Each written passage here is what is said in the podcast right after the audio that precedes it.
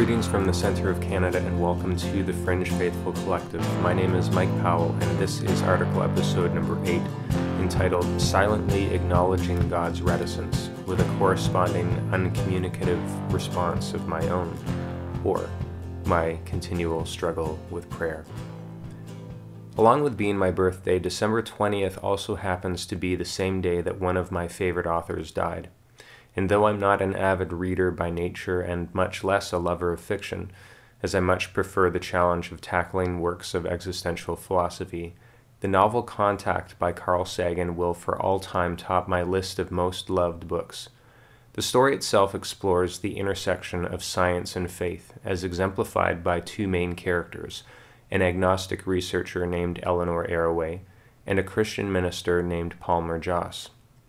On one hand, the scientific perspective is presented when Arroway states, no extraterrestrial civilizations anywhere, all those billions of worlds going to waste, lifeless, barren, intelligent beings growing up only in this obscure corner of an incomprehensibly vast universe.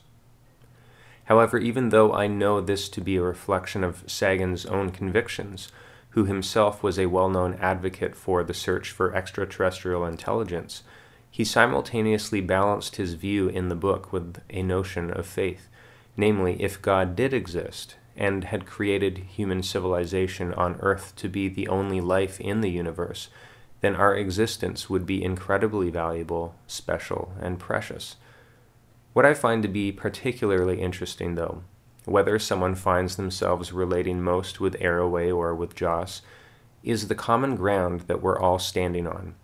Be it an alien race living light years away, or an unseen benevolent creator God, each believer is looking beyond themselves, desperately hoping to hear a sign that they're not alone. But it seems to me that what everyone is universally experiencing is a resounding radio silence. While the organization SETI has been operational for nearly 60 years, the closest thing to contact they've received is the fleeting or trivial cosmic noise of what was called the WOW signal in 1977. You'd think if there were intelligent life somewhere outside of this globe, that we'd have some evidence from all the data collected by radio telescopes over the years. Granted, in order to prevent being discredited, the search for extraterrestrial intelligence would be conceivably hesitant to publicly disclose that an alien signal has been heard unless it could be adequately substantiated. Yet in religious circles, we frequently find people are quick to say they've heard some very specific things from God. But if you ask me, interstellar messages from little green creatures seem decidedly more plausible than some of the assertions made by certain Christians. What I'm referring to, of course, is the idea that God's voice is hard, if not impossible, to hear with any sort of normal precision or verifiability. It's just not the case that we're able to interact with God in the same way that you, as a reader or hearer of these words, have the option to engage in a conversation with me, the writer or speaker. Accordingly, you might have a question about something I've written or said. You can send me a message, and if alive, I have the ability to respond in a way that is unquestioningly personal, direct, and timely. That's simply the nature of human interaction and dialogue. But how often do our conversations with God seem like monologues, like a shouting into space that receives no confirmable answer? This is especially hard for me, as my minister from growing up often said that the primary characteristic of God is that God speaks. And I desperately want this to be true, but most consistently feel God is inclined to be silent. It's important for me to point out that I recognize my perspective is highly subjective it would be easy for me to make my own enduring familiarity with the reticence of God as the measure of everyone else's experience. In other words, I could conclude that because I don't hear God, therefore God doesn't speak, and anyone else claiming to hear is either lying or making stuff up, or delusional or seriously troubled. Alternatively, perhaps there are those who do legitimately hear from God, but the problem is with me. Like maybe I've somehow become spiritually deaf, or I'm not paying attention in the right way, or deep down, I don't really want God to speak because it would have serious implications for how I ought to live. And I get the line of reasoning that people advance to argue that God speaks to us when we read Scripture, or that God communicates through the words of others, or that God's voice is operative through our conscience, or that we can hear God best when we're in nature.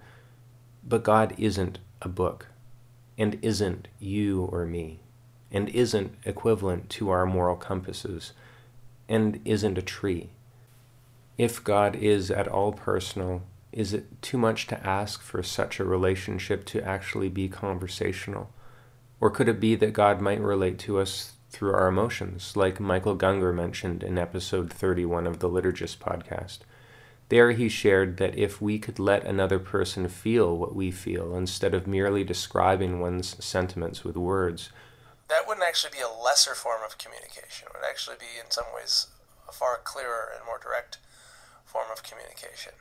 This is a potentially helpful thought unless you have a flat affect like myself, and not only encounter life with relatively little emotion, but also have limited patience for and confidence in overly emotional people. What's more, emotions are hardly objective and don't dependably or accurately reflect reality. Which leads me to another option. What if God is, in fact, silent? In more progressive circles, there has been much talk lately about contemplative practices, mindfulness, and meditation, which all seem to have silence as a focus. As a parent, I'm all for silence, and for better or worse, I regularly follow this principle. If I ignore my kids, maybe they'll just go away. And not to be facetious, but I wonder sometimes whether God might be somewhat like that, wishing we would just shut up and enjoy the quiet. Surely this doesn't satisfactorily address the dilemma we face as humans when there are real issues in the world and our lives, and we merely wish for God to connect with us audibly or perceptibly in the same manner that we are accustomed to speaking with fellow human beings. So from time to time, I do still talk to God, hoping for some kind of response, but only half heartedly. More often than not, though, I have resolved myself to accept that there's no radio signal coming back from the void. After all, maybe we already have what we need, and perhaps God isn't out there somewhere.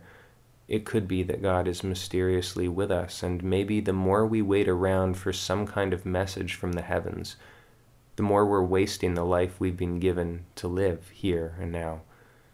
I'd still like to believe that God is profoundly personal, and I do long for God to break the silence once in a while with a word or a phrase, perchance even some banter or discussion.